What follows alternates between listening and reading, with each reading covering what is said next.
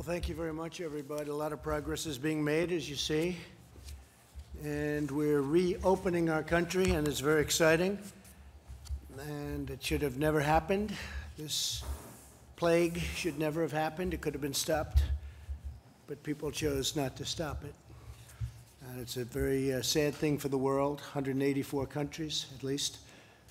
Uh, but it's a great honor to have you with us, friends of mine who have been uh, truly great business leaders and are great business leaders. And you're opening up your company again, too, if you think about it, right? You're sort of doing a reopening, but they're great companies and they'll do very well, hopefully better than ever before. And that's what we're seeing. Uh, we're seeing tremendous pent up demand. And uh, it's a beautiful thing to see. So it's wonderful to have America industry leaders, and that's what you are, true leaders, to the White House. You've been here before, all of you, and uh, we've talked about it in different times. We built the greatest economy in the history of the world, and nobody even disputes that. And one day they walk in, they say, Sir, we're going to have to close it up until we get rid of this uh, hidden enemy, this, uh, this terrible scourge. And uh, that's what we did. And we did the right thing. We did uh, an incredible job. We worked with the governments, we worked with states all over the country. Uh, we had no ventilators, or very few, from previous administrations, and we, we became the king of ventilators. We have thousands and thousands of ventilators. We're now helping other countries with ventilators. We had old fashioned tests that didn't work, they were really obsolete, they didn't work, they were broken. And we end up, uh, the testing has been incredible now, and uh, to a level that uh, nobody's seen. I got a call from President Moon of South Korea. He said, uh, Congratulations, your testing is just, nobody's ever seen anything like we're doing. We've tested more than all countries put together, and millions of tests, and uh, the highest quality test. But it's, uh, it's great to be with with you. Uh, we're joined by Matt Maddox of Wynn Resorts, Chris Reynolds of Toyota, Chris Nassetta of Hilton, Josh Bolten of the Business Roundtable, Walt Ehmer of Waffle House, and thanks to Vice President Mike Pence, Secretary Steve Mnuchin, and Secretary Eugene Scalia. That Scalia has very good genes. Where's Scalia? He has very good genes, that guy, I'll tell you. Scalia, he's got the Scalia genes, right? We all know what that means. Uh, we mourn, and I have to say this so strongly, we mourn every life tragically lost to the invisible enemy, and we're heartened that the worst of the pain and suffering is going to be behind us. We think we really have crossed a big boundary, and uh, much better days are ahead. And I often say I see the light at the end of the tunnel very strongly. This demand is going to be incredible. I think next year is going to be an incredible year for our economy. I think the fourth quarter is going to be really, really good. Kevin, we were talking about that before. You maybe will say something. And we're going to be in a transition quarter next quarter, the third quarter. And I think we'll do very, very nicely there from an economic standpoint. But thanks to the devotion of the American people, the number of new cases continues to decline. The United States has now conducted nearly 6 million tests, far more than any other nation, as I said. So many, so many tests and so much uh, has been learned about what we're fighting. And if it does rear up a little bit in the fall, or even a lot, we'll be able to put it out. We'll put out the embers or we'll put out the flames. Two weeks ago, we released guidelines to give states a real strong uh, indication of what we want and how we want it done.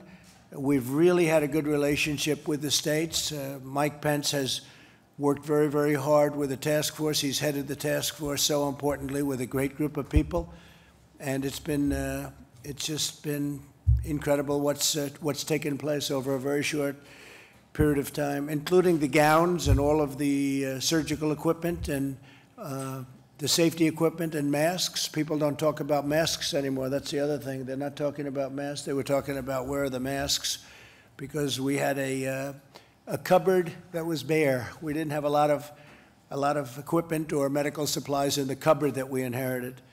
Uh, now we're taking in uh, millions and millions of masks. I'll give you a number that you won't even believe we have in order 500 million masks coming in. And we've delivered uh, millions and millions and tens of millions of masks all over. So you don't hear about that anymore either. You don't hear about ventilators, you don't hear about masks. And you shouldn't be hearing about testing, but that's the last thing they can complain about, I guess. You know, if we do if we do two million tests, they said, "How come you didn't do three? Well, we do three, and then they say, "How come you didn't do four? That's like a that's like a dream for the media. But we've done incredible with testing, and you'll see over the next coming weeks. Mike, you may be want to speak about that a little bit, but over the next coming weeks, you'll see some some astonishing numbers. I don't know that all of that's even necessary. There's, you have some governors that love the tests. You have others that uh, like doing it a different way, an old-fashioned way, with some testing. But we're going maximum testing. We've encouraged the more than 30 states that have taken steps to resume economic activity already. Uh, we've given them tremendous encouragement and support. We're backing them 100%. You know, many governors have called me telling me their plans, laying them out. Governor of Texas, Oklahoma, Governor of uh, Arkansas, many, many governors. I spoke with uh, Governor Cuomo. We had a great talk today on a different subject, but uh, he wants to get open. Everybody wants to get open. They want to get open and they want to get back to business. And their constituents, the citizens of this country, want to get back. And that's what's happening. So I just want to uh, perhaps start off by introducing our vice president, and then we'll go around the table and you'll introduce yourself and say a few words to the media. You're covered by a very serious media out here. The audience can't see it, but these are the most wonderful human beings. Actually, this is a nice group. I can't imagine. We actually have a nice group of people. But Mike, if you could say a few words, please, that would be great, and then we'll go around the table. Thank you. Thank you, Mr. President. I want to thank all the distinguished business leaders who are here and the, and the uh, literally millions of Americans that are employed at the businesses uh, represented around this table. Um, it's remarkable to think, uh, Mr. President, um, that uh, before the coronavirus epidemic came ashore, um, uh, we had uh, seen extraordinary growth in the American economy, not just the stock market setting records, millions of new jobs, more Americans working than ever before. But in January, when you stood up the White House Coronavirus Task Force, you said we had one mission, uh, and that was to save lives and to make sure that, uh, that the healthcare providers in America would be able to render the level of care to any, Amer any American struggling with the coronavirus that we would want our own family members to have. Uh, and thanks to uh, your leadership, thanks to the partnership that we forged uh, with states across the country, working with local health officials, Mr. President, as, as you said yesterday, um, uh, we have uh, light at the end of the tunnel. Uh, we really are encouraged by the progress in even the hotspots around the country. Cases are leveling off and in some areas going down. Hospitalizations are declining, uh, even in the greater New York City area. That's a testament uh, to the American people, uh, to the way the American people now nearly 45 days ago embraced the guidelines uh, to slow the spread. And uh, as we come to the end of this mitigation period, states across the country have all embraced those same mitigation and social distancing efforts the American people have put them into practice. Um, we've saved lives. We've protected the vulnerable. We've preserved our health care system, and we're well on our way to healing our land. Uh, as you mentioned, testing will be a part of how we move to the next stage. Uh, it was just on the 16th that you laid out a plan for opening up America again. And uh, as we sit here today, I'm, I'm informed that uh, 35 states have already uh, released formal opening plans, many of which are consulting directly with our team uh, here uh, in, in the administration, and we're going to continue to work with all of them. Testing is a major part of it, uh, and I can assure you, Mr. President, and the American people that we'll continue to scale testing across the country. We're doing uh, more than a million tests a week now, 5.8 million tests total. Uh, we expect by next month uh, very quickly to be at a capacity to do more than 2 million tests a week. We laid out our blueprint for testing. And as I heard again today on a conference call with America's governors in agricultural states, uh, there's great enthusiasm for the blueprint for testing that you unveiled earlier this week, and we'll be surging supplies and resources and reagents into the states to support that increased testing. But we know that, uh, that uh, ultimately we've, we've got to find a way to help America get back to work. And having the opportunity to hear from these business leaders about best practices that businesses are considering, whether they be uh, restaurants like Waffle House or major corporations and hotels, uh, we welcome that. Uh, we look forward to partnering with you, as the President said. Uh, America works when America is working, and we're absolutely committed as soon as it is safe and responsible to do so, to partner with governors across the country, partner with businesses across the country, and open up America again. So thank you, Mr. President. Thank you very much, Mike. And uh, just before we go around, uh, Puritan Medical Supplies, a wonderful company, will produce 40 million additional swabs per month starting in May. Now, they've opened up a very big process, and that was uh, funding authorized by the Defense Production Act. So that'll help uh, the states. And again, we're there to help the states. A lot of states can buy their own swabs. It's not that big a deal, but uh, we're here to help them. We want them to be successful. We had, as you know, the governor of Louisiana in today, and we told that story, which has been a really great story. And we had the governor of Florida in yesterday, and uh, that was a great story. These were uh, uh, just incredible what's been happening. So maybe we'll start with my left, and Chris, you want to take it and tell them about, you- I know a lot about your company, but maybe a lot of people don't. Tell them the story. Indeed, you do. Thank you, first of all, for inviting me back to the White House. I was thinking on the way down here today, I'm based in Washington, and I was here about six weeks ago. Um, the world was a different place. We were, Different. we, we were not at the beginning, but we were in the thick of it fighting this war. Uh, and we've come a long way. We've made tremendous progress thanks to your leadership and the leadership of the administration uh, that is represented around this table and otherwise. So thank you for that. Um, we, uh, you know, we, we are very supportive as an industry and certainly as a company um, on reopening America. We think it's critical that that happen. The guidelines that you and the administration have outlined, we are incredibly supportive of, of opening in a safe and healthy way, which, which uh, you and Vice President Pence just described. Um, we have been trying at Hilton and as an industry to be part of the solution throughout. So in the middle of the crux of the crisis when first responders were unable to get housing. Even though our industry and our company has its share of problems, we provided with American Express 1 million rooms free of charge to first responders. Those rooms are still being provided to first responders as they fight the war.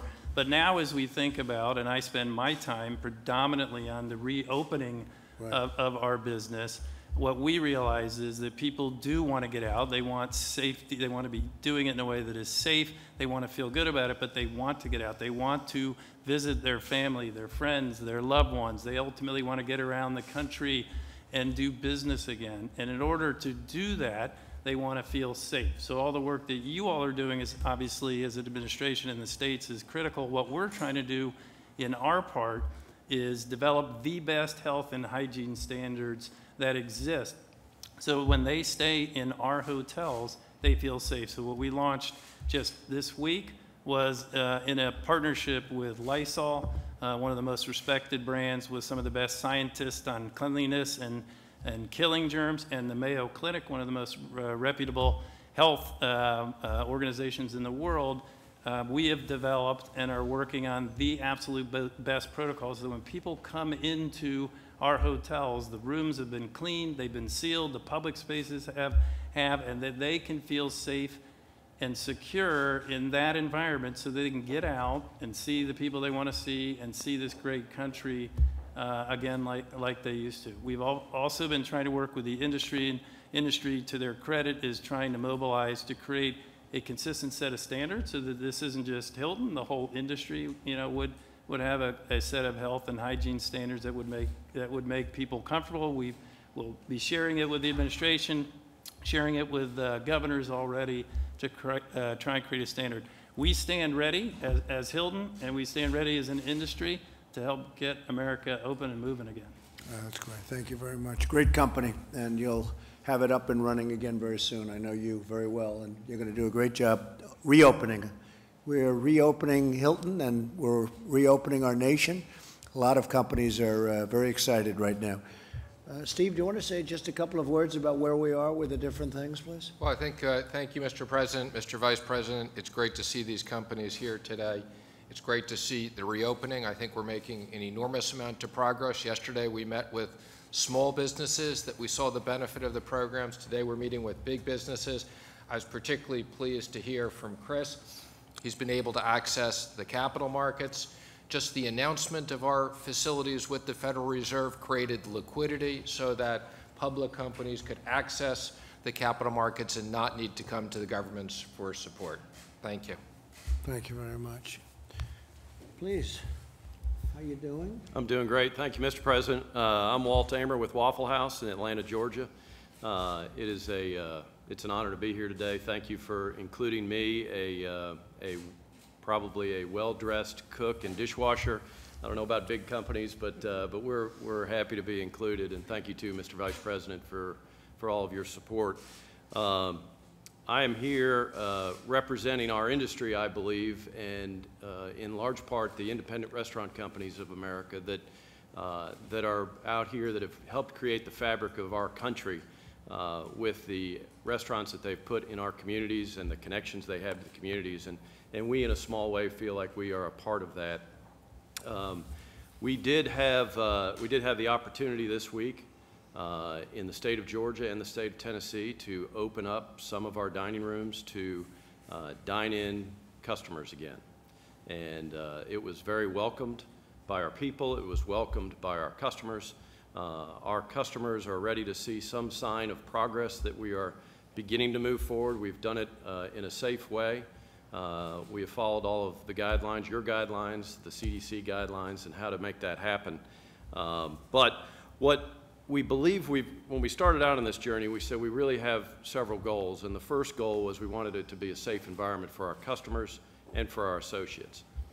And our second goal was to create financial uh, safety for our workforce. And I wanted to thank you uh, personally for, on behalf of our workforce, for all of the stimulus funds that have gone directly to the workforce of America. It is making a difference. It has made a difference. Uh, It is keeping the economic engine turning s- ever so uh, slowly right now, but it is helping keep people put uh, food on their table and a roof over their heads. So on behalf of our workforce, I thank you for that. Um, As we got into this, we, we felt like we needed to make a lot of adjustments coming in. One of the great things about a restaurant uh, and the entire restaurant community, the restaurants are the second largest private employer in the country. Uh, And there is a million restaurants out there, and probably no other industry has been hit as hard from a revenue standpoint or a layoff and furlough standpoint. Uh, But restaurants, if you think about What's it. I- number one? What's number one? Who's Health, number- healthcare is my understanding. Really? Good. Yeah, private employers. I, I assume you guys are number one overall, but, uh, uh, so, you know, restaurants have a unique, uh, opportunity to help lead us out of this. And, and the reason for that, in my opinion, is, is that we have been practicing safe food handling for years. Uh, the safety of our guests has always been paramount. So what we have done is we've taken a workforce that is trained to do that and added more sanitation practices to it, more touch points, more social distancing as, uh, as you have prescribed and the CDC has prescribed. And we have a, uh, uh, basically turned our restaurants into the ability, pretty much at half capacity, to, uh, to seat guests in our restaurant. And it, it's given us an opportunity to get the wheels of the economy, our economy, our engine turning a little bit, because the next thing we want to make sure is we protect the jobs for the people that work for us and the people in our industry. So uh, we're very appreciative. I, I did want to say that uh, ever since my daughter was young, she, uh, every time she saw the WH on the TV screen, she thought that that stood for Waffle House. So I don't know if you have the trademark for the WH or we do, but we could probably work something out if I wore my WH tie for you today. This one was here first, I know Well, we might have to uh, talk then. So, um, uh, but thank you for including us, and and on behalf of all the restaurant operators out there in the country, we appreciate this opportunity to begin the journey to move forward. And thank you very much, Walt. We appreciate it. Chris Reynolds, Chris of Toyota. Yes, Mr. President, thank you first for inviting us. Thank you, Mr. Vice President, and giving us an opportunity to share how Toyota is working within the American automotive industry to return to work safely, to reopen America safely. We announced on March 18 that we were suspending production uh, due to the awful scourge of the coronavirus. Uh, On March 19, we started to plan to reopen. We started right away. And just to give you some quick background on Toyota, uh, we've been here in the U.S. for over 60 years, 1,500 dealers, $1.2 million, dollar- uh, 1.2 million units of cars and trucks manufactured last year, 475,000 people employed, including uh, a great number in uh, the state of Indiana, from uh, uh, where our vice president is from. Uh, Going to the next slide, we, with that as background, really are trying to apply three fundamental principles to how we're going to return to work. Principle number one is we need to stay connected with our team members. So every week, we conduct phone surveys with all 32,000 of our factory workers, asking them how are they feeling, what's their health, what's their family's well-being, what's their confidence level in returning to work.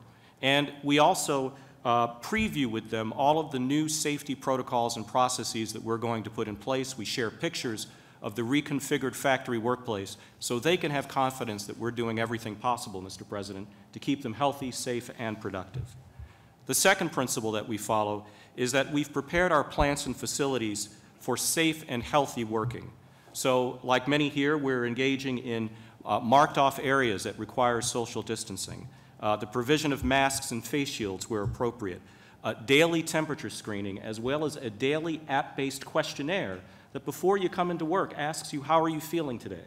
Do you have any symptoms? So that we can try and manage uh, and contain uh, the virus. And we're using best practices not only from your own Center for Disease Control, Mr. President, but also from around the world to uh, try and uh, increase the safety and health of our team members as they produce.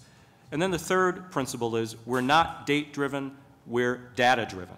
So our current plan is to open on May 11. It'll be a slow, gradual opening of our plants around the country, but we're flexible. Every plant will be different. We'll have staggered shifts. Uh, We'll do many other things to comply with the Centers for Disease Control guidelines, and our goal is to prioritize team member and health. Mr. President, one final point. We all know that our team members live in communities. It's not just the workforce that they're in, they're in communities. So what Toyota has done is it's tried to support the communities in which our team members live, including manufacturing half a million face shields just since the start of this crisis Right. to distribute to healthcare centers, nursing homes, first responders around the country, uh, so that our team members can feel that we're also part of the community. And we've also put together, just released yesterday, a community service announcement aimed at those communities of color that have been particularly impacted by the lethal nature of this virus. Uh, this announcement includes uh, celebrities encouraging everyone to engage in safe practices promoted by the Centers for Disease Control. So we think it's a holistic process. We think it's also a process that requires commitment, and thank you for the commitment that your administration has demonstrated. We're going to get through this as a family, Mr. President. Thank you. So Chris, what's uh, Toyota doing in Japan? Are they open? Are they semi-open? What's happening in Japan? Mr. President, in Japan, the uh, situation varies uh, uh, prefecture by prefecture. It depends on the plant. Uh, some facilities are operating, uh, some are not, and that's really a, a function of both uh, the, the uh, situation on the ground in a given uh, prefecture like our state, or it's a function of demand. So uh, it, it, it varies, sir. Well, Great job. You're going to have a great Olympics next year, too, by the way. Thank you, Mr. President. Really great Olympics. Thank you very much. Matt Maddox, please. Uh, Wynn, Wynn Resorts. Hi, Matt. Yes. Uh, Thank you, Mr. President. Um, First, I'd like to uh, echo what you're saying about testing and testing capacity. We have seen a real expansion in testing capacity in Las Vegas, so much so that our university hospital is going from a couple hundred tests a day to 10,000 tests a day. They don't have enough people to test. So I signed a deal with them to allow all Wynn employees to get tests anytime for free, and they're going to set up on-site testing. So that's moving forward. Um, we also, during this time, decided to pay all 15,000 of our employees, from housekeepers to head of sales. Right. And uh, we did that because I thought that could help accelerate the economy. So, as an example, we took our call center and we've had our call center team up with the health district to become contact tracers. We tripled the amount of contact tracing ability on us for our state to get that moving. Great. Um, and we published a 23-page plan for the whole world to see uh, 10 days ago that lays out exactly what we think a strip opening would look like. We have thermal cameras at our entrances, we have uh, company-supplied PPE, we have just about every UV technology that you can think of for disinfectant. So we're ready, and I'm encouraging our state that we need to begin a phased approach and, uh, and, and get back to business. So Matt, when do you think the Las Vegas Strip will be opening? Do you have any idea? Uh, So the plan that I put forward to the state is this week, let's start phase one, uh, golf course, tennis courts, small restaurants, small retails, uh, nail salons, et cetera, with social distancing in place. Judge the benchmarks that we've prepared. We prepared three benchmarks based on disease growth, ICU capacity, and testing positivity rate. We're going to have them out there public every day. If we're inside those benchmarks in three weeks, then on Memorial Day, I would hope that we're open. And you have a lot of excess testing capacity. That's great. We do. Others have said that too. We do. Ron All- DeSantis said it yesterday. So all 12,000 of our employees in Las Vegas can now go get a test. That's fantastic. Thank you very much. Great Sure. job. Say hello to all of my friends. I will. I All will, right. of course. Josh Bolten, please. Josh, Business Roundtable. Mr. Does- President, And does a great job at the Business Roundtable. Thank you, Josh. thank you, Mr. President. Thanks for this opportunity. I'm Josh Bolten. I'm CEO of the Business Roundtable, an organization of nearly 200 uh, of America's leading CEOs who collectively employ over 15 million people. Every sector of the economy is represented in our organization, so we have an opportunity to get a view of the big picture. And, Mr. President, we, we don't need to tell you that right now the big picture is very challenging. We, we're facing the largest economic crisis uh, in, certainly in our, in our lifetimes, and, and all of our members are keenly aware of that. Uh, We think now is the moment that it's critical that the country start getting back to business as rapidly as possible, not just for the health of the economy, but for the health and well-being of all of our citizens in our country. Successful reopening will depend, as, as the, uh, the other panelists have said, on a lot of different elements, and if I may, I'd like to highlight three. Top of the list is safety first. Business Roundtable companies are all uniformly committed, above all, to protecting the lives and the well-being of their employees and their customers. And that means following sound public health guidance like the one, like the guidance that has uh, issued here from, uh, from the very capable people on your team. At Business Roundtable, all of our members either already have in place or are formulating careful plans for responsibly transitioning back to work, like the plans we've, we've heard about just now this afternoon. They're devising new measures around personal protective equipment, uh, cleaning procedures, virus screening, ongoing social distancing in the workplace, all of the things that you know about. And they all seem to be excellent plans. Which takes me to my second point, which is consistent guidelines. No matter how good every company's transition plan is, and, and we've heard a lot of good ones here this afternoon, public confidence will be undermined and the speed of the reopening will be dramatically slowed if we're all doing different things.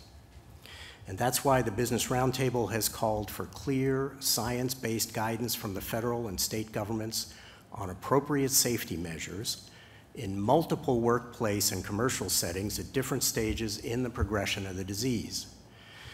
The White House guidelines, Mr. President, that you highlighted in your first slide, the ones that came out two weeks ago, are an excellent start in identifying a common set of phases uh, for dealing with reopening. And a number of states are off to a really good start in identifying recommended safety measures in each of various different settings. Now, we think, uh, since we are now on the cusp of many places being ready to reopen more fully, we think more specific guidance is needed. And so on Friday, we sent to the Vice President and to all the governors a set of recommendations on the kinds of consistent guidance our businesses feel is necessary for the safest and fastest reopening. And we're grateful for the chance to engage with uh, the Vice President's team and all of your task force uh, on those issues. And I should say, Mr. Vice President, that uh, everybody in your administration, despite the heavy burdens on them, has been very receptive to taking advice from the business community, and we're very grateful for that. Final point, ample testing and monitoring. The only thing worse than an unnecessarily slow recovery is a reversed recovery. So, to avoid serious setbacks, as our businesses reopen, we need to stay vigilant, identifying rapidly and, and uh, identifying rapidly and isolating new COVID cases and carefully tracking the spread of the disease, as I know your team is working very hard on. The robust testing and other forms of monitoring are the keys to the vigilance. And they'll also teach us what's working and what's not working and allow us to make adjustments. It'll take a while for our economy to return to normal, but the traditional American virtues of vigilance, adaptation, and innovation, we are confident will see us through and get, to, uh, get us to the other side of this crisis as safely and rapidly as possible. Thank you, Mr. President, for this Thank you very much, Josh, that was great. Uh, The numbers, uh, when you look at the stock market today, the enthusiasm is great. It's up very substantially, as you know. And uh, I think people are seeing a very big year coming up next year, and I think they're seeing a very big fourth quarter. Larry, would you like to say, Larry Kudlow, a few words, please? Just a, a few words, thanks to everybody, Mr. President, Mr. Vice President, and all the business folks, and uh, my friend Steve Mnuchin. Um, This is a tough one. I've been around a while. This is a tough one, and the contraction is going to go on for a bit. But I like what I hear around the table, and I agree with the President. Uh, We will see a growing, recovering economy uh, by summertime and the back end of the year, and it's going to extend into 2021. That's what I think is going to happen, and I think the stock market is signaling some of that. I wanted to buck it over to my dear friend and colleague Kevin Hassett. He, he gave it to me over in the Oval yesterday. I want to send it over to him uh, today, but I appreciate it, Mr. President. Thank you, sir. Uh, Thank you, Larry. And, and Mr. President, Mr. Vice President, I think uh, uh, when I uh, first came back, uh, back in early March, uh, that it was clear that you had a, a, a first objective with respect to the economy of building a bridge to the next shore, the other shore, when we could restart the economy. And it was really massive fiscal action that made it so that a day like today could be possible. Whereas you look around, there are all these businesses that have the wherewithal uh, to start up uh, and it's because they've stayed connected to their employees. Uh, the uh, checks that we've mailed to citizens means that there's going to be demand for their products. And so the, the big negative numbers that we're going to be seeing over the next few months don't necessarily mean what they would have meant absent all those policies. And so I think that, that we all have a great deal of optimism about how quickly the economy can come back. And it's precisely because of what we see in the room today, that people are, have come up with plans based on the guidance that your task force Mr. Vice President, have given that make it so that they can operate safely. And they're gradually across the country opening up and getting back to work. And they're able to do so because of the lifeline that you, uh, Mr. President, threw them uh, with all of the first three phases of fiscal policy. Thank you. And it's great to have you back, too. Very talented guy. At least you made a lot of good predictions, and your predictions all turned out. Between you and Larry, that's a, that's a tremendous team. Thank you both very much. Uh, Gene, uh, Secretary of a very important thing called labor. What's more important than labor? Uh, Well, it is so important, and, uh, Mr. President, I was pleased to be able to tell you earlier today that uh, as of uh, yesterday, uh, all 50 states and the District of Columbia are now offering the additional $600 in unemployment insurance that was Great. part of the CARES Act that you signed uh, last month. This was uh, an additional benefit on top of what the states uh, were already uh, making available in unemployment, and one important part of your program to support workers during this difficult time. Uh, As you know, the states have had some challenges with their computer systems. We've been working with them. This is not declaring victory on all aspects of delivering those unemployment benefits, but it is a milestone I wanted to note. I have been very pleased to hear uh, the discussion among this group about all the steps that companies are taking to keep their workers safe. I think we all appreciate that confidence on the part of workers that they will be safe in the workplace is going to be uh, an important part of the reopening, as well as confidence on the part of business about uh, what needs to be done and that when those steps are taken, they will have satisfied their obligations. Uh, we at the Labor Department have been working carefully uh, in conjunction with the CDC to provide guidance for a variety of different workplaces so that employers and companies uh, know what needs to be done uh, and employees know as well. And, uh, and, and we'll continue to do that. Uh, we- we're also uh, receiving complaints from workers who worry about safe work conditions or uh, that they might have experienced some adverse action for raising safety concerns, and, and we'll look into those, and we'll, we have the tools that we need from an enfor- enforcement perspective if workers' rights aren't respected. But I'm so heartened to hear the steps that businesses want to take and are taking to, to support their workers. Just, just a last observation, Mr. President. Uh, as you and the Vice President said, uh, just, just weeks ago, we were enjoying such an extraordinary economy, and, uh, and, and there were reasons for that. Uh, there were policies that you'd put in place, uh, lower taxes, deregulation, that were vital uh, to what we enjoyed before. Right now, we're in a period of very important government intervention. We need that. Uh, But as we look forward to the department, uh, I think it will be important to remember as well the, the limits of government and that uh, the single best thing for workers is a vibrant economy. And that often comes from uh, allowing free markets and free people to go about their business. We'll keep that in mind too. Thank you. Okay. Any questions for our panelists, please? Yeah, please. Um, This could be a question for, uh, for any of the business leaders, but there are polls that show that Americans say, the vast majority of Americans say that once they're allowed to go back to restaurants, hotels, places like that, that they won't because they don't feel safe. So do you, are you worried that until there is a vaccine, people really won't come back to some of these businesses?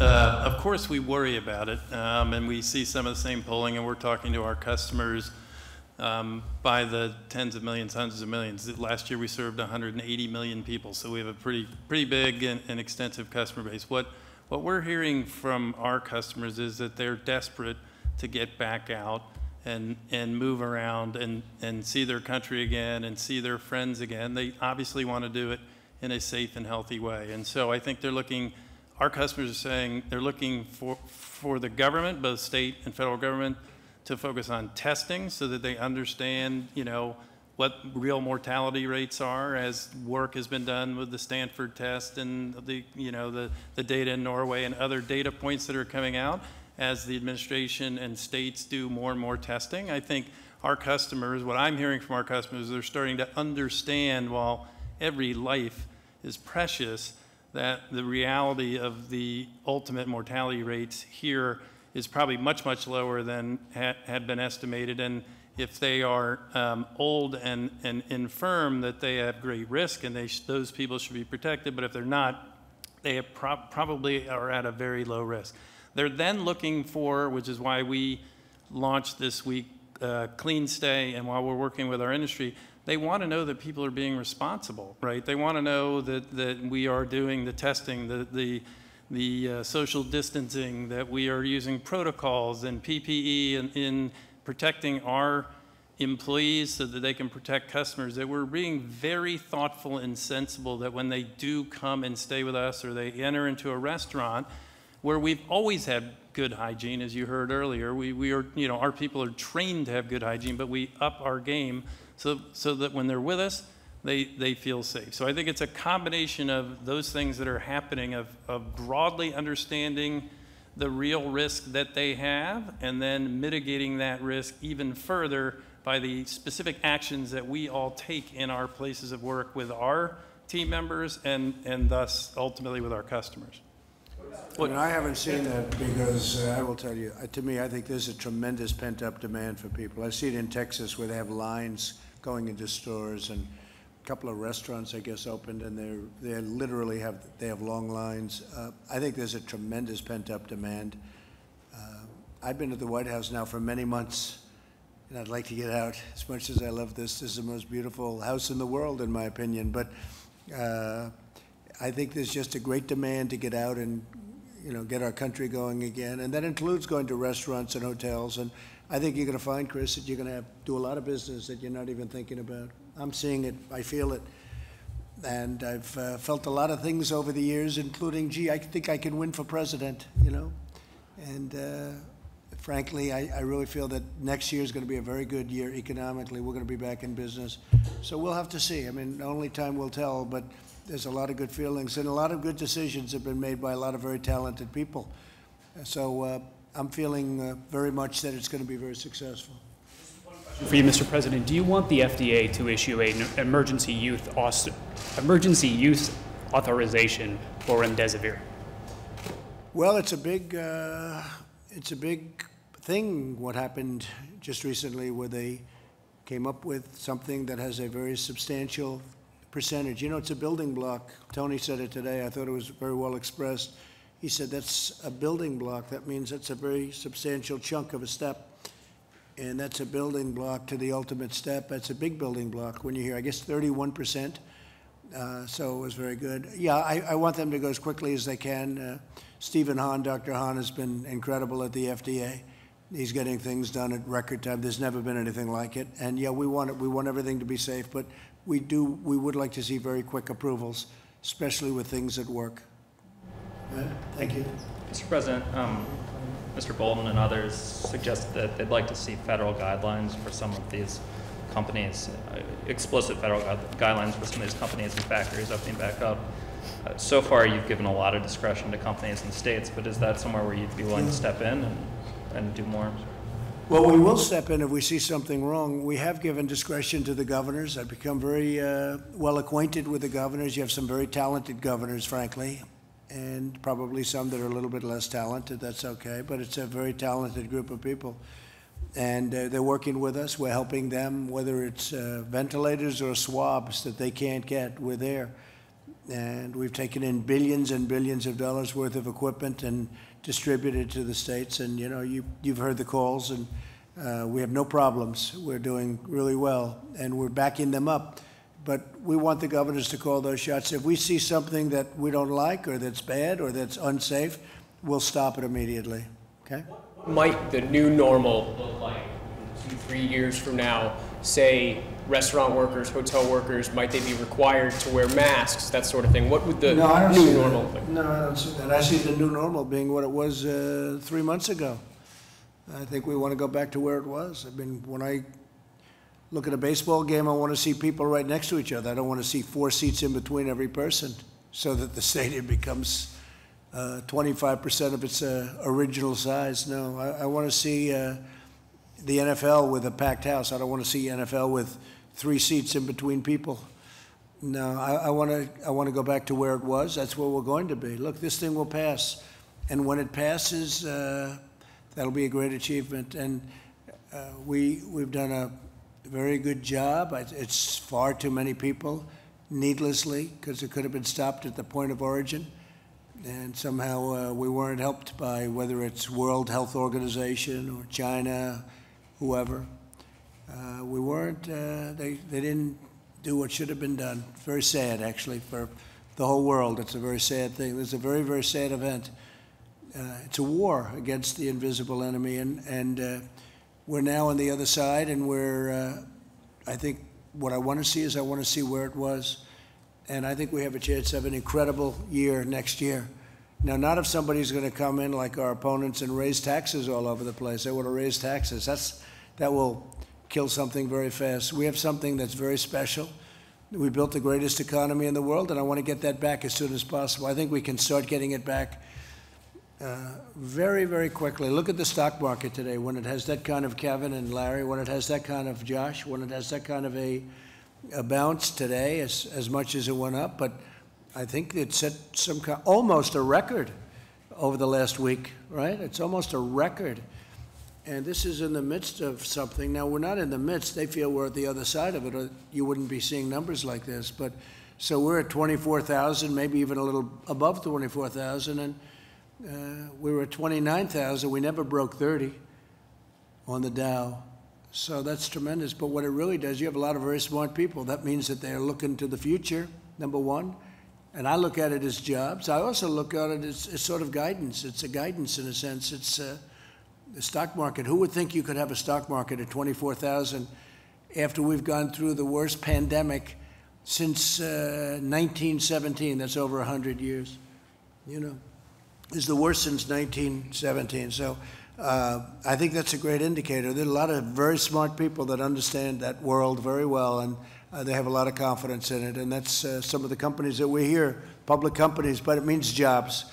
Uh, it also means uh, not only guidance, it means uh, some really, some people, and I know some great investors, people really have a lot of confidence in what's going forward. And that's what I see, and that's where I want it to be, okay?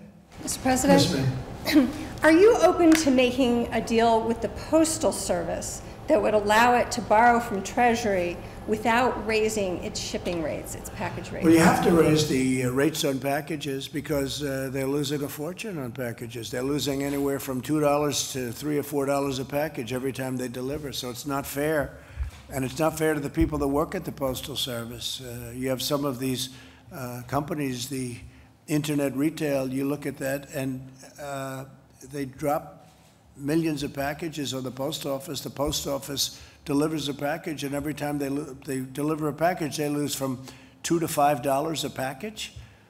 And what kind of a business is that? And you could never replicate the post office. The post office is massive, but they've got places in little sections of our country that no company could ever go to, that took hundreds of years to build the post office.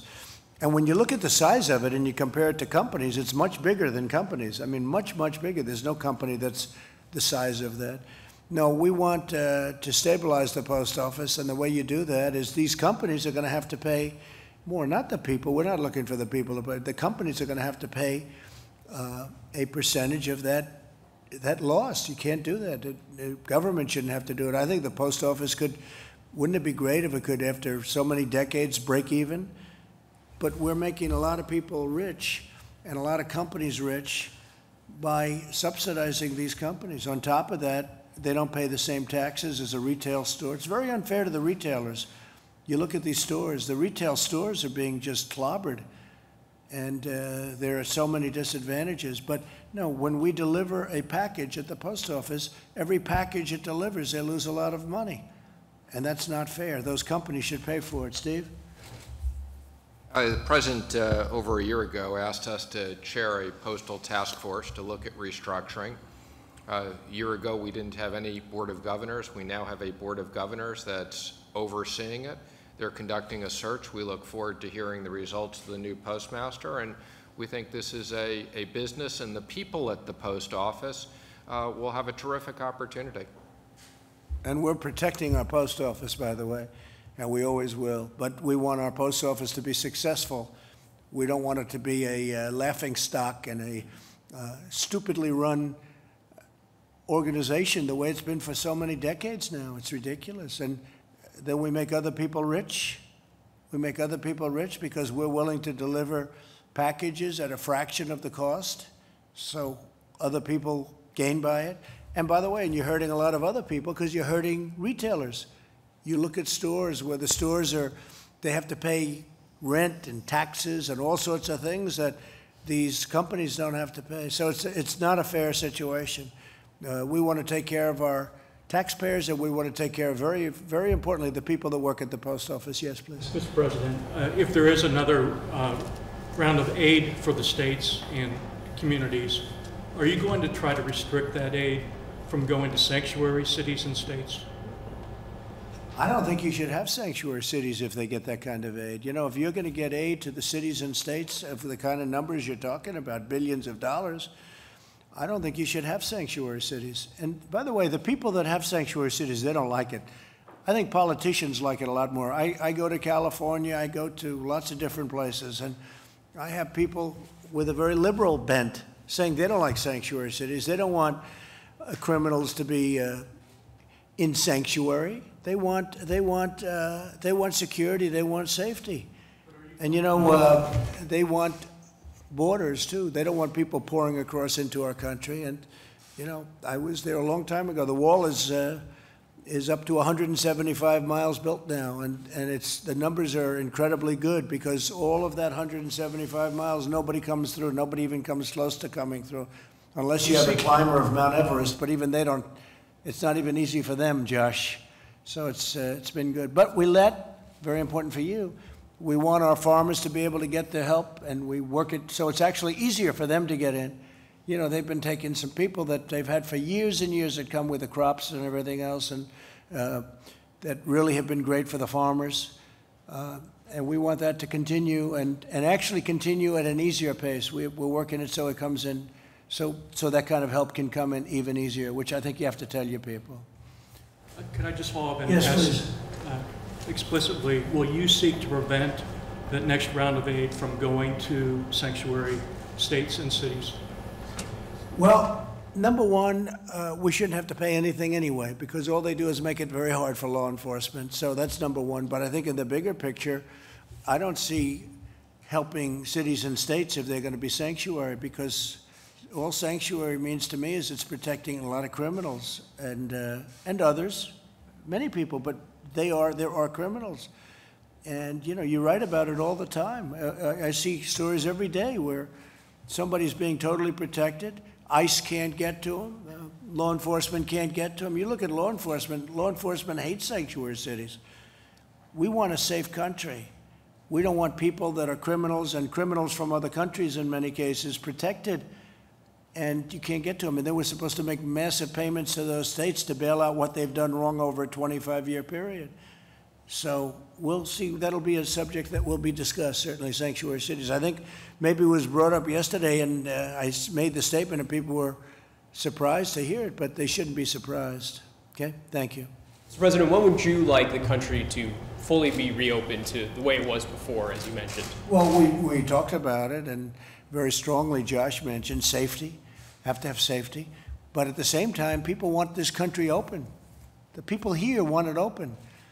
And there is a danger to uh, too much uh, being confined to a house or an apartment or wherever you live. You, you can't, it just, we got to start moving along. And with all of the testing we're doing, with all of the things we're doing, uh, you can do this now. And, and governors are actually, a lot of pressure is being put on governors right now by the people in their states. They want to get it open, and that's what you want. That's what we all want. And with all of the procedures and safety, we've learned a lot about this uh, hidden enemy. We've learned a lot. And there'll be pockets of fire, and we'll put them out. We'll put them out very, very quickly. But, you know, during this period of time, uh, I think we've really learned a tremendous amount about how to handle it. Nothing easy, but we want safety. So we want safety and we want economic, where people can go and make a great living and go back to living the way. I mean, you had people, we had wonderful people in yesterday where the business was going to be lost, other than what we did, Steve, with the great programs that we set up. Uh, their businesses were gone. One man, he was a chef with five children, and his mother lived with him and his wife, and he got he lost his job for the first time in his life. Some of you were there, and uh, and you had others that were equally so. It's pretty uh, pretty amazing. I thought it was a pretty amazing uh, display of what we've done to help a lot of people, and you have millions of people like that, millions that have been helped where they wouldn't have a job right now, and where the business, the small business, would have closed. Now these are big businesses, but the small businesses would have closed, and I think it's great when uh, when Wynn, which is a uh, terrific group of people, but when Matt says that, uh, you know, we're supporting all of the people, I know what that is. That's a big, you have all, you practically a full staff and you have no income. That's a big thing. That's a great thing. I hope you're rewarded for that. Thank you. Thank you very much. That's a tremendous thing. Target date? Well, Final- yeah, its target date is as soon as possible. Some states are already open. I mean, they're opening up rapidly. Uh, We have a number of them opening up on Monday.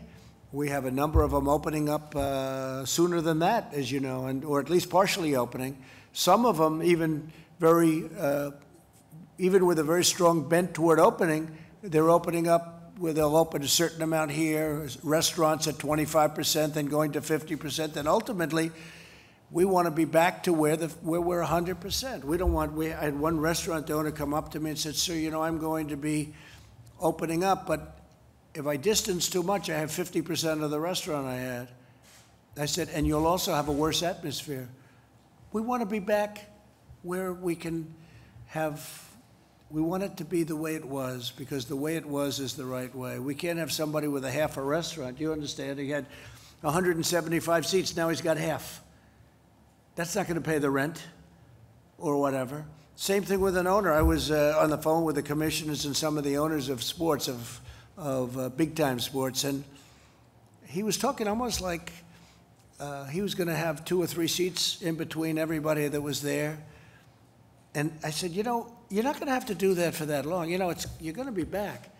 He said, really? I, oh, really? He's, he was like I don't want people to get used to this because this virus is going to be gone. And when it's gone, you want to get back to normal. You're not going to have a stadium that's 30% the size of what it was uh, three months ago. Uh, if I watch Alabama play LSU, I don't want to see 20,000 people instead of 120,000 people. We want it to be the way it was. Now, we've got to wait till it's gone, and it will be gone, and we've done a lot to get rid of it. Uh, but we, we want to open our country. The people want this country open. So Please. this, this 100% scenario you're laying out, going back to the way it was, Yeah. is that before the vaccine or after the vaccine? So a lot of progress is being made on a vaccine, but you never know, right? You never know. Uh, you know, with SARS, they didn't come up with a vaccine, and uh, sometimes they don't, and sometimes they do. I will say this: I don't think there was the same effort because a lot of people don't know what SARS is, and uh, some people do, but. Uh, but they do come up with vaccines. I mean, you look at what's happened uh, as an example with uh, Ebola, with AIDS, with others that have been so incredibly successfully, if not eradicated, certainly uh, it, it's been incredible what some, you know, with, with what these people that I'm dealing with right now, like Gilead today, with, you know, what they came up with as an example, that's far ahead of schedule. So we're looking for vaccines, we're looking for therapeutics also. I mean, I think therapeutics right now, I'd rather, if you gave me both, I'd rather have the therapy, because that, you know, makes people better right now. Whether it's helping them along or makes them better almost instantly, we have to see. But there's tremendous work on therapeutics going on, and I think we're having some good results. One of them was, uh, was Gilead today. 100% the full restaurants, the stadiums, theoretically could come Well, I think, the yeah, vaccine. I, no, I think, well, no, I'm not relying on that. I hope that's going to happen. Johnson and Johnson, uh, Oxford, you know, you hear a lot of very good stories. I'm hearing them really firsthand, good stories, very promising, but they have to test it. You know, maybe it's uh, not safe. Maybe it eradicates it, but it's not safe. And, uh, you know, they have to do testing with vaccines, whereas the therapeutics, it goes a lot quicker in terms of the process. No, um, if you don't have a vaccine, if the virus is gone, we're, we're like we were before. But uh, having a vaccine would be a great thing. And I think we're going to get there in this case, just based on what I know, but uh, we'll see what happens. Look, the, the Gilead uh, research has been, I mean, that's gone so fast. That's gone at a level of speed that nobody's ever seen before. And that's a stepping stone. So I think they're doing very well. But no, I want to, I want to get back with or without, but I want, you know, obviously we have to wait till it's gone. It will be gone. And uh, we want to be back to where we were, yes. Without a vaccine, sir, why do you think the virus will just be gone? It's going to go. It's going to leave. It's going to be gone. It's going to be eradicated. Uh, and uh, it might take longer. It might be in smaller sections. It, it'll be, it won't be what we- had. And, and we also learned a lot. Again, if you have a flare up in a certain area, if you have a, I call them burning embers, boom, we put it out. We know how to put it out now, but we put it out.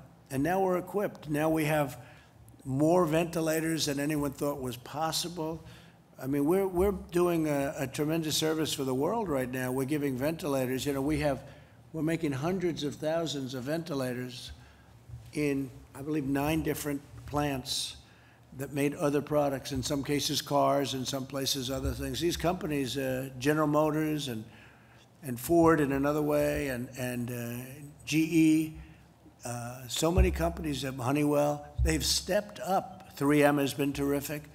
They've stepped up like nobody's ever seen before.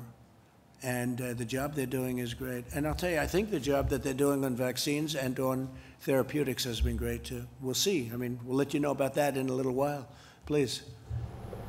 Did you, anybody else? Yeah, Mr. President, uh, oil's up today, uh, partially on reports that the Treasury Secretary and others may have. What is it up to? Depends on which, but it's about twenty-five dollars. But on the suggestion that the Treasury Secretary and others may have presented you with a plan for government assistance to the oil companies. Well, we're not going to let our oil companies go uh, and get in trouble.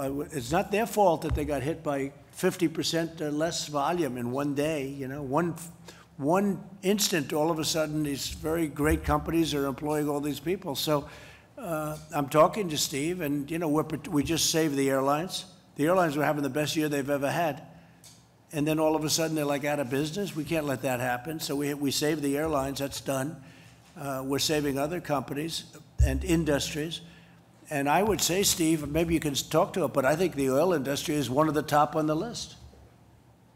So we're looking at a lot of different strategies. Uh, we have a dedicated team combined of uh, people at Treasury and people at the Department of Energy. Uh, as I've said before, this is not going to be a bailout of shareholders, but this is going to be supporting the national security issue.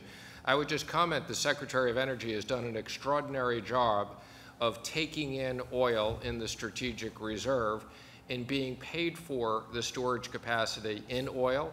We're also exploring potentially having uh, the ability to store another several hundred million barrels. So uh, we're looking at lots of different options. We're in touch with lots of people around the world, and the President is determined that we protect the national security interest and the jobs. Announcement this week about. Well, we had a very interesting thing because we had a lot of capacity, meaning you can fill it up in the national strategic reserves, and, you know, it wasn't full. And we made a great deal. If you would have told us that we could have had that filled up, or it's on the way to being filled up, at the kind of pricing that we're talking about, I would have said, you have to be kidding. We're talking about 19, I- I'm not sure Chris is going to be happy about this because it doesn't pertain to the hotel business, don't get scared, but, you know, we're talking about like 1952 pricing. It's, it's unbelievable. It's uh, prices that are so low. And in some cases, we're storing oil and getting paid for storage because we have a tremendous capacity for it. So uh, what's happened with the strategic reserves is incredible. An additional aid might be announced this week, or do you have a timeline for that?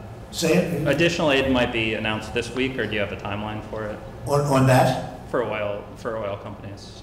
Well, I- it's, you mean a plan uh, Yeah. to help them out? Yes. I would say shortly. I mean, right now, we're dealing with uh, some of the big ones, but we're, the big ones are very strong. They've been very strong over the years. I think that they're not going to have the problem. But we have a lot of great people and a lot of great jobs in Texas and Oklahoma and North Dakota and other states that are great. It's energy. It's not, I don't even call it oil. I call it energy. This is, this is the backbone of, uh, of the world, really. You know, you can talk all of the green. I'm all for green. But the green can't power these massive factories that are being built in this country. It just can't. The windmills aren't going to be able to do it, and solar's not going to be able to do it. I love solar, but it's not going to be able to do it. And, you know, we're getting it for the right price, but we're not going to let our, we're energy independent. We're not going to let our energy industry uh, down. We're not going to let them, and it's not our fault, it's not their fault. But we're not going to let anything happen to them, so we're working on that very hard. I think protecting energy and energy independence, to me, that's uh, a very big part of what happened. You know, we, it, it, energy has really helped me turn this country into the economic power that it's been. And we're not going to let that go. And sure, it's going to have a couple of bad years. We have a tremendous oversupply. The reason we have the oversupply, though, number one, it was a very efficient business. And, uh, but the reason we have it is because the demand got cut in half one day by this, by this plague. One day, all of a sudden, take a look at the roads. It goes from packed highways, everybody traveling, going all over, to no cars on the road. I mean, that was 25, 30% right there. But then there's other things, factories that aren't working right now because of this. We did a great thing last night um, using the powers that we have to make sure that the processors and, and all of the delivery of our food chain, uh, that it was uh, protected and safe. And those people, we were on the phone with all of them this morning, pretty much all of them, as you probably know. They were cheering, literally cheering over the phone.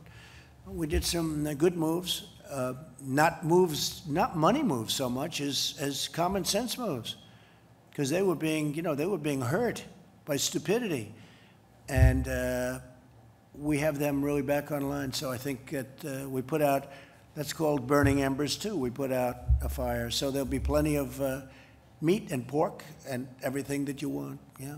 And Mr. President, you said you were anxious to get out of the White House. Might we see some travel in the next week or so? I think so. I think I'm going to Arizona next week.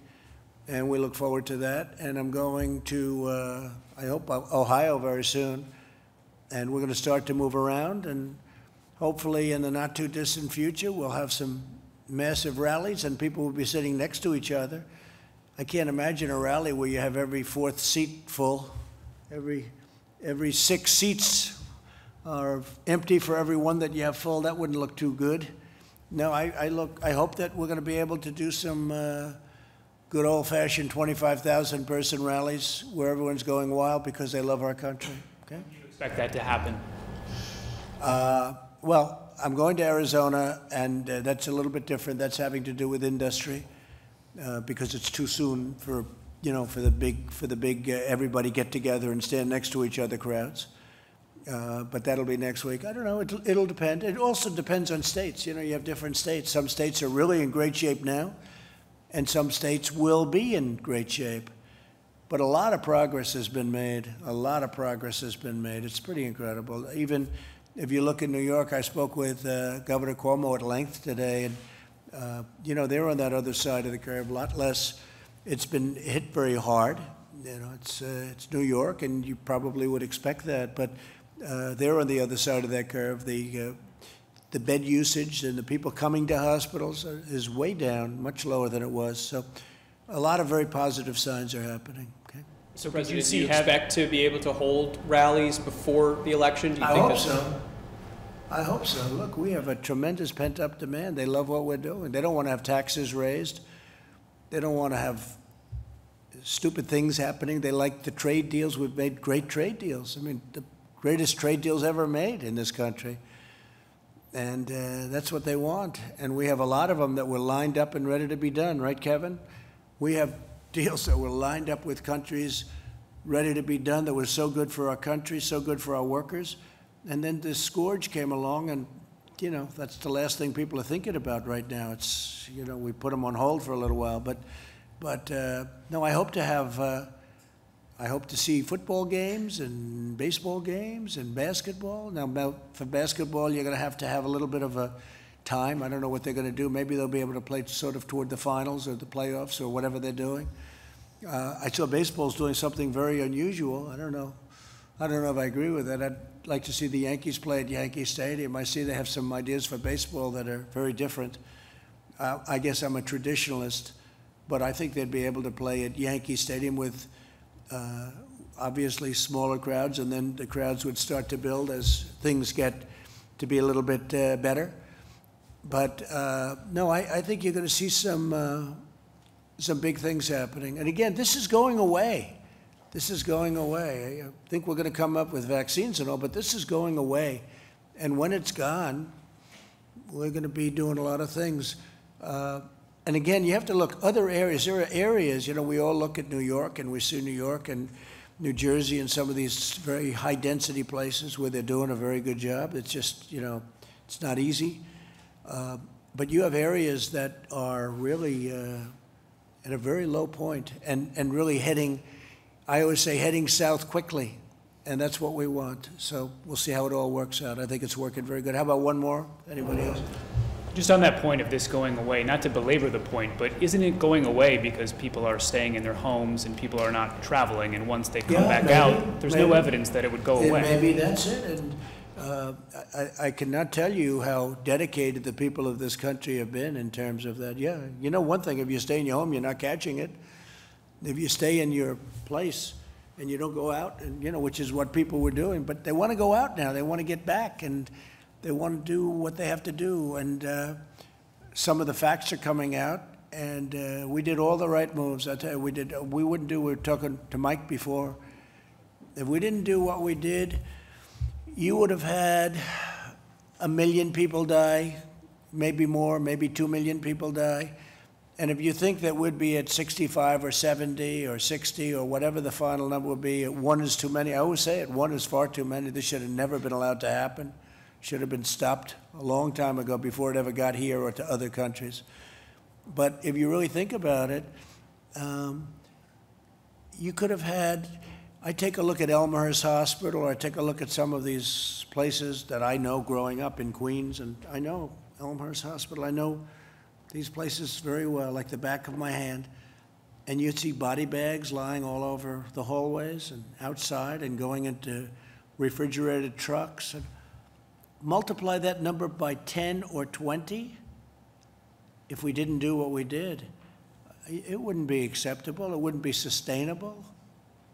Nobody would have accepted that. It would have been a terrible thing. We, we've just, we've done it right. I, I can't, I can't believe how incredible the American people have been because they went out and they really did this, Chris. You know, when you think they went out and, and they did what they had to do. You know, there, uh, every once in a while, a, a country like Sweden will be thrown out, uh, or Brazil. Now, Brazil's having a hard time because they, you know, they, they're having a hard time. Uh, but Sweden, the people in Sweden, they're not running around shaking hands and hugging and kissing each other. You know, they're, the bars are closed and the, the people are staying in the house. The prime minister doesn't have to, doesn't have to say in Sweden, stay in your house. The people stay there automatically. And, uh, you know, they're using that as an example. But they've been hit hard. They've been hit hard.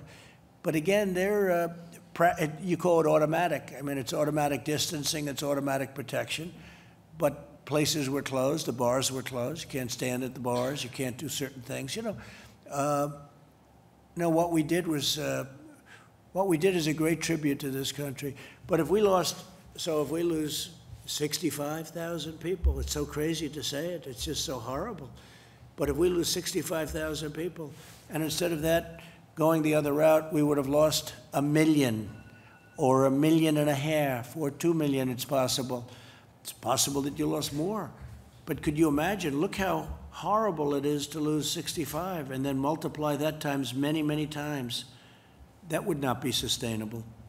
So I think with all of that, I want to just thank everybody, and I want to thank these business folks are, are just tremendously talented people. People have no idea how talented they are, the job they do, and we're getting our way back, and we're getting our way back, I think, much faster than people think, and I think it's going to be a much more, a much more successful launch than anybody would have thought. I really think next year is going to be a tremendous year.